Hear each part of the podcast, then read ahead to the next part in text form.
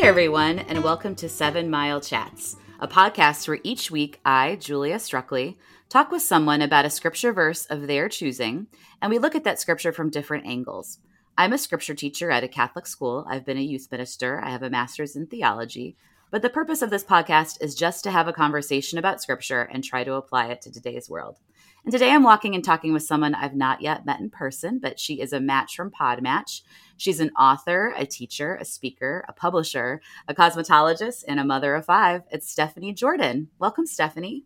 Thank you for having me. I'm so glad to be here. That is a long list of things I I listed off. Is there anything else you'd like to say about yourself, or you want to like give more details to any of those things? Having five kids is probably one of the greatest gifts of my life. I mm-hmm. did not mm-hmm. want kids originally, and so God just knew um, what I needed better than I did, and I feel like they have given me the motivation to do all the other things and to like never quit dreaming. And that's just been a super amazing gift for me. Hmm. How, how old are your kids? So my oldest is 22, a son, and then I have a daughter 18, and then a son 16, a daughter 11, and a daughter 9. Oh man, that's all over the place. Are they all in the house with you still? Uh, just the younger four. The oldest is not here anymore. And um, we were chatting a little bit before I hit record, and you mentioned that you are from Alabama and that you spent most of your life there. Um, what part of Alabama, like where in the state, are you located? So I'm in Birmingham, which used to be the largest city, but I, I think Huntsville mm-hmm. is beating us out now. But I'm central Alabama, and uh, yeah, I've been here all my life except for a stint in New Orleans, which I love that town, but um, it's hard to raise kids there. It's expensive. um, I've actually been to Huntsville and and Birmingham. It's been a minute since I've I've been there, but Birmingham is such a cool, like historically rich place. What do you love about living in Birmingham? Birmingham is really a beautiful city. We have a lot of greenery and trees, and we're actually on the foothills of the Appalachian Mountains, which a lot of people don't realize that mm-hmm. um, we have a lot of mountains and we are the only um, area in the whole entire world that you can get everything naturally to make iron. And that's one reason we're called the Magic City, is because we, Birmingham, basically like blew up overnight making iron. And so we have a really hit rich history of of metal here and metal making and um and I think that's really cool. Yeah, I didn't realize that. I also like to your point when I went I've, when I went to Alabama for a couple times, um, I didn't realize that it was so mountainous. And you would think that since the Appalachians, you know, are through it, that I would I would know that, but I didn't realize that. Yeah, I don't think a lot of people do. Like we have a lot of um a lot of mountains through throughout mountains and valleys and so it's beautiful scenery here. Is there anything else you wanted to share with us about your background before we get started? I can talk a little bit about just how I came to know the Lord a little bit. I grew up in a Christian home, but um, I'm a little bit, well, let me rephrase that. I'm a lot of a rebel at heart. Mm. And so throughout my teen years and stuff, I just uh, lived for myself, live my own way. I was a Christian and a, uh, always a defender of the Lord because from a very young age, I just I knew that God and Jesus um, were very very real, and I came into adulthood a hot mess and was had just been living for myself for so long. And then in this beautiful grace in my early 20s, God got a hold of me um, he gave me my calling to ministry at 19 years old in a dream. And I was like, uh uh-uh, uh you got the wrong person. I don't know you. Mm-hmm. I'm not living for your word. I just didn't really know how convincing God could be. and so in my early 20s, um, after uh, Proverbs says, a foolish man will have a fill of himself. And after I had a fill of myself, God was like, mm-hmm. okay, you know, are you done with yourself yet because i have a better way and so i would say i really became like fully a christian in my early 20s and god's just taken me on the ride of my life and uh, I just really come from the school of hard knocks and a close relationship with the Holy Spirit. And that has been such a beautiful, strong, and intense journey. And so I love being able to share the word of God with people. And you doing this podcast, I think, is just su- such a gift to the people listening and to those of us that get to join in. So thank you. Oh, thank you. And I'm excited to talk about the um, scripture that you've chosen today. So we're going to be chatting today about Hebrews chapter 11, verses 1 through 3, and also verses 39 and 40. So I'm going to have you read that for us. Now, faith is the assurance of things hoped for, the conviction of things not seen. For by it the men of old gained approval.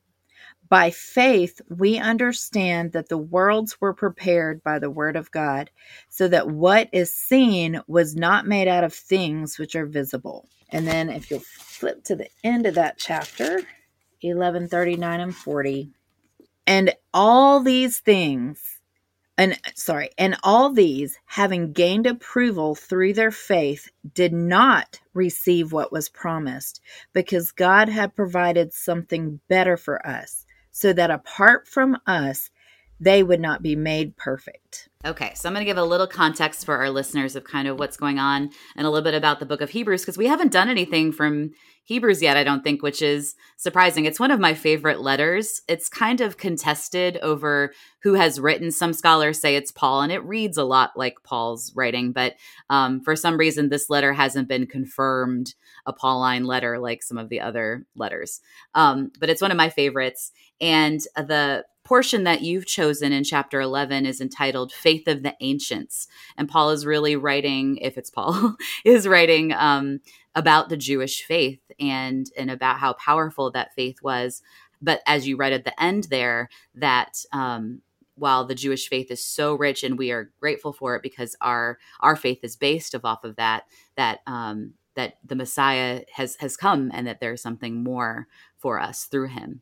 So, my first question for my guests is um, why did you pick this passage, Stephanie?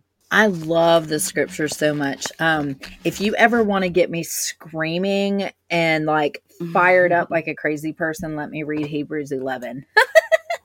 mm-hmm. So I picked it um, kind of because of what you were talking about just a second ago. First of all, it it's it's really the only chapter that just passionately nails what our faith does, right? Mm-hmm. And it gives the very definition of faith at the beginning in verse 1 and you know the the having the assurance of things hoped for is the very crux of our belief system as a Christian, right? Mm-hmm. And so I feel like to put that in writing in this way before he expounds on it is so powerful. But then having the conviction of things not seen is the journey of the believer. So you have mm-hmm. this assurance that kind of gets you to the faith, and then you have this conviction of things you cannot see, which is like the propeller of our faith. And so the very beginning of this chapter just gives us so much meat to chew on. And then it just builds on top of that. Yeah, I totally agree. Like when I think about my definition of faith, I often find myself referencing this verse, like the belief of things unseen. Um, what do you have? Do you have a definition of faith that you go to? Is this your definition of faith? Every time. yeah. yeah. yeah, it's a great one because it is. It's like believing in something that we we know to be true, but yet we haven't seen all of these things. But I love how this chapter does refer to all of these things before that have come in the Old Testament throughout salvation history, like it references Abraham and the faith of Abraham and other things that the Jewish people have had to endure and go through. And when I'm in doubting, and I don't know about you, but like when I'm doubting in my faith, like I go back to the scriptures and like okay well god did all these things for for um, the people of the old testament and god has done all these things for me in my life so when i'm doubting i go back to those moments where i knew that he was working would you agree with that absolutely like this is this, that's part of what fires me up about this chapter as a whole. But the beginning of this sets the stage for what is to come. And we know that we aren't excluded from this list that he lists mm-hmm. afterward, right? We're included in the list. So that is all the more um encouraging because like you said when you get to the place of doubts like gosh i am in such a hard place how is this going to work out and then you go to hebrews 11 or the end of job and you you get all this rich scripture about god and his majesty and his faithfulness and it's encouraging to know that you too are included in that power yeah, it really does. Like he lays it out, like um in verse eight. I know we weren't going to talk about the whole chapter, but let's talk about the whole chapter because it's just yeah, girl. like so much here.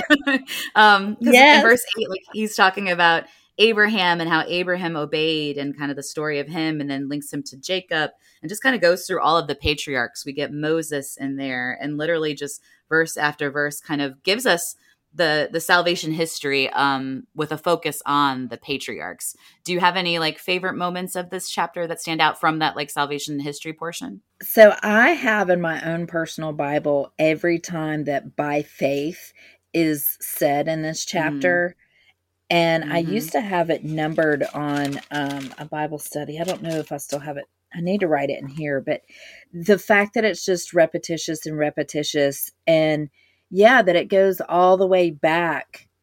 And all of these people pre Jesus, right? They had mm-hmm. faith pre Christ and pre having the Holy Spirit live inside of them. And to know that they just had this strong faith in God and what He could do, and then what He was able to do through them, even in their own weaknesses, right?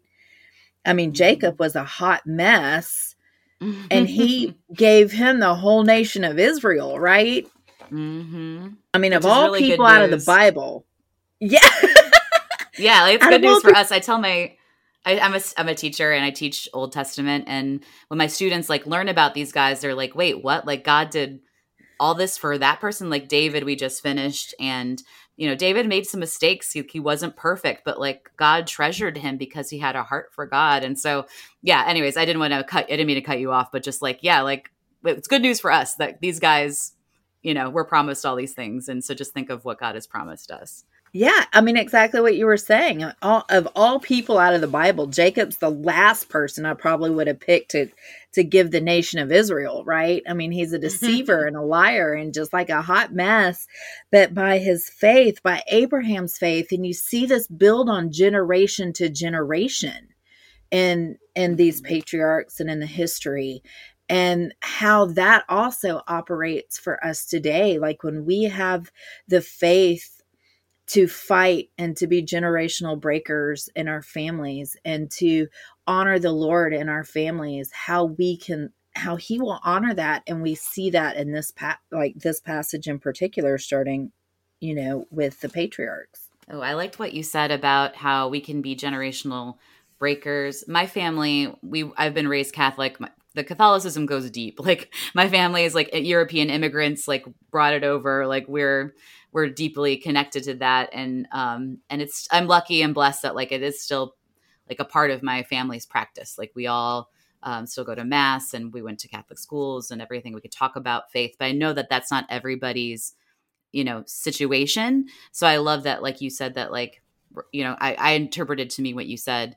Um regardless of background like we can we can bring the faith or we can continue to pass on the faith do you want to say a little bit more about that yeah, I mean, I think that that is um, a beautiful gift when I, a lot today, I feel like in our culture, um, families don't have anything to stand on, right? They, mm. they just, they watch TV and TV is kind of the best that they have to stand on or accolades like a job. And there's not this like foundation of a root to, that they can grow off of.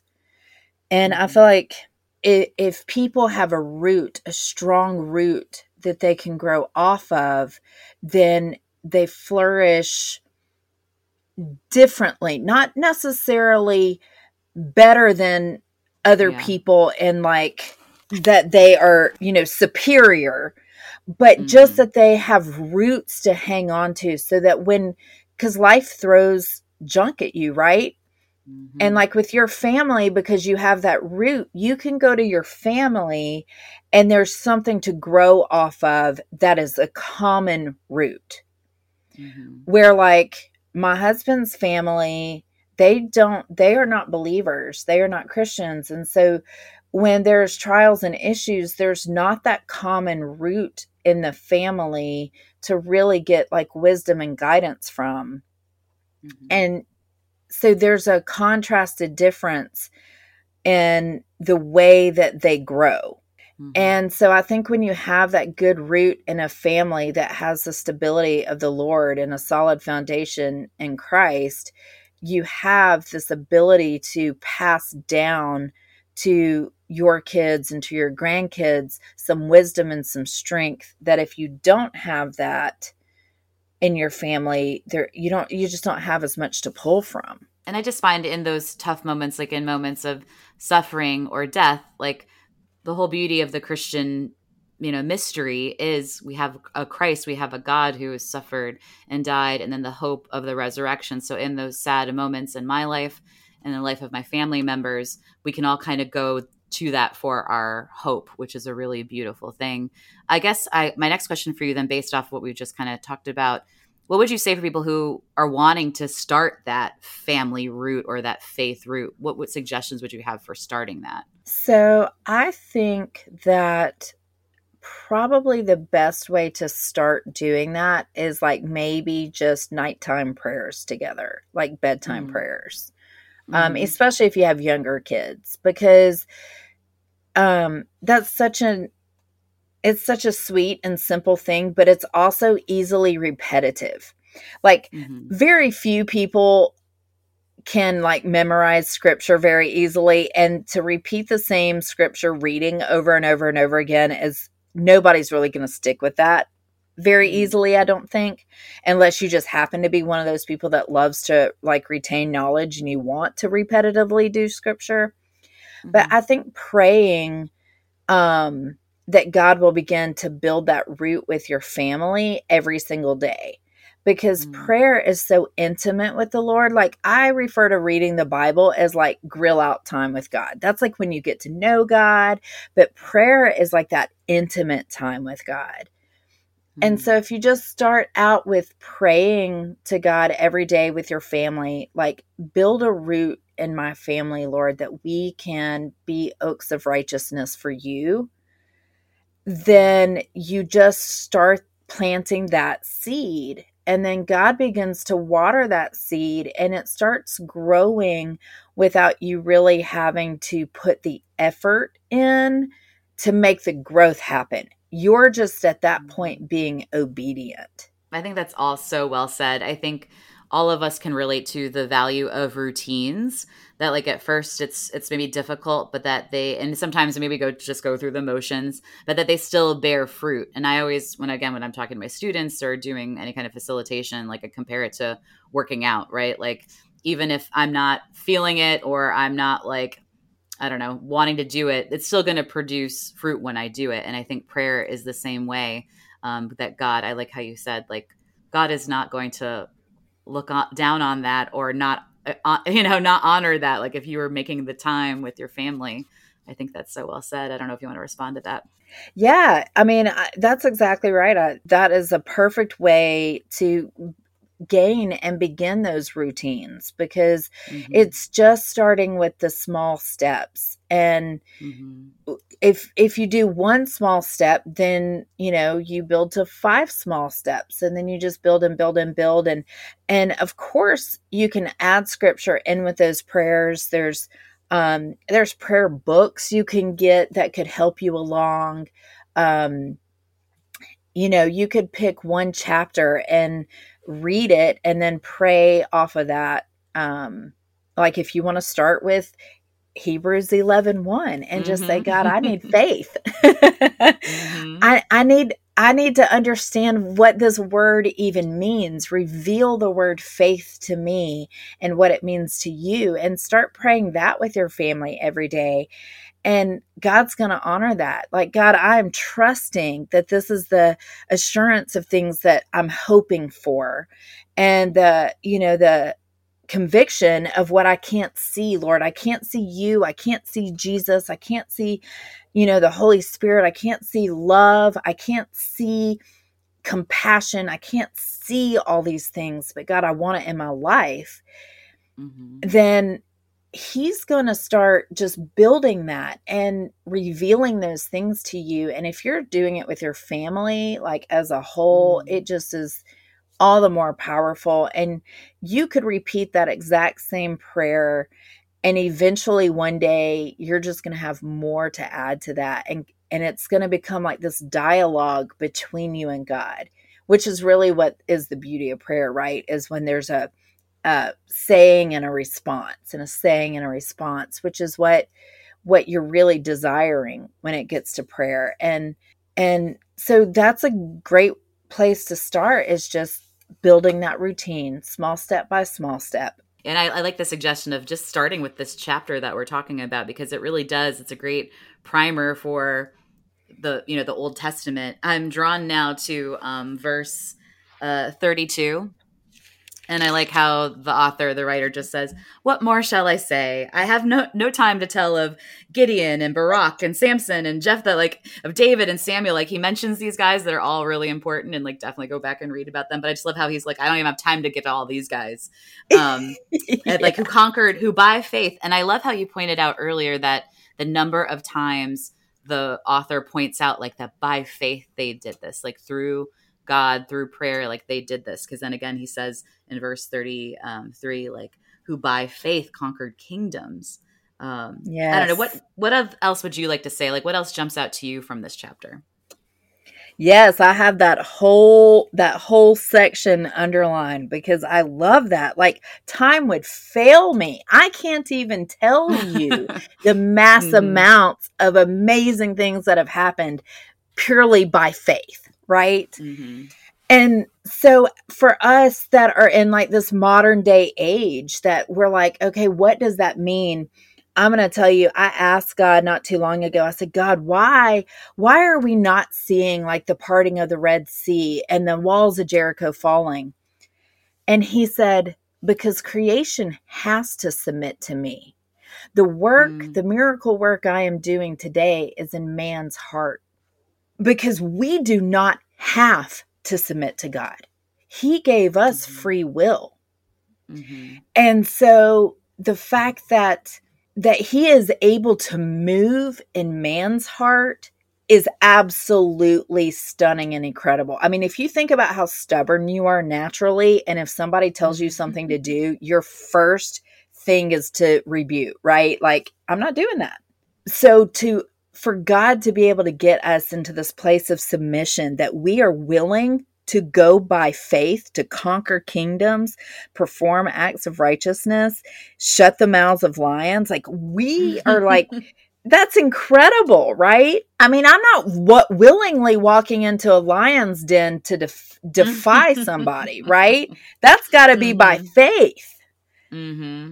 Mm-hmm. And so this is just such a beautiful like today the the way that our hearts are submitting to God and we are doing these same sort of things and that and our story will be written the same way in the book of life is absolutely humbling and exciting. And i feel like there is no better like we are in an exciting time as Christians because the world is getting darker, which means our light gets to shine brighter.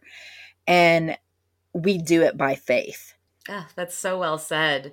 I'm I don't know like if you're you're nerdy like me, like I studied scripture. And so I mentioned at the beginning of my intro that I've I've heard from different scholars, different priests that I studied with, like some say like, oh, Paul totally wrote this.